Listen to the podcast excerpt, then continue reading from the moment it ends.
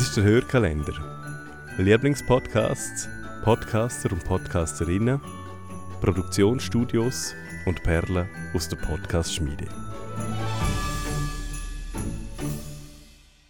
Hallo, ich bin Peter von Podcast Schmiede und unter anderem als Produzent für Über den Bücherrand, der Podcast von Orel Füßli verantwortlich. Und die Produktion von dem Podcast hat mir das Jahr ein Highlight beschert. Und zwar habe ich für den Podcast im Herbst dürfen einen Drachen reden. Und nicht irgendeinen Drachen, sondern der Smaug aus der Hobbit. Nicht ganz einfach. Ähm, zuerst muss man, bevor man an Drachen reden kann, seine Stimme nämlich aufwärmen.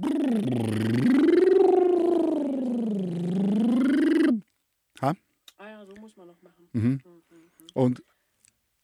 Der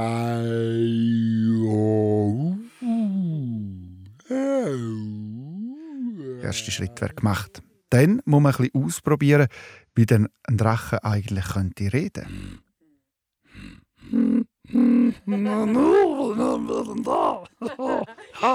Oder eher so. Nanu, wen haben wir denn da? Aber das ist auch nicht, das ist auch nicht richtig. Aber wenn man ein bisschen so macht, dann wird man ein bisschen heiser und, und dann machen wir die Stimmbänder kaputt, dass nachher das andere besser geht. Mit der Hilfe von Christine, unserer Torchefin der Podcast Schmiede, habe ich mich dann aber langsam an die richtige Stimmlage hergetastet.